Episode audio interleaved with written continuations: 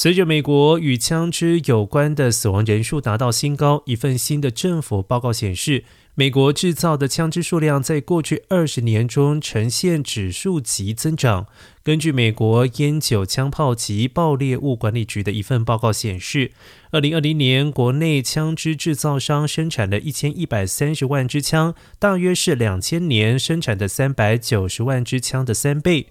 而在这段时间之内，当美国人口增长百分之十八的时候，每年生产的枪支数量增加了百分之两百五十。烟酒、枪炮及爆裂物管理局还发现，作为这一趋势的一部分，幽灵枪的使用更是难以追踪的。私人制造的枪支也已经膨胀。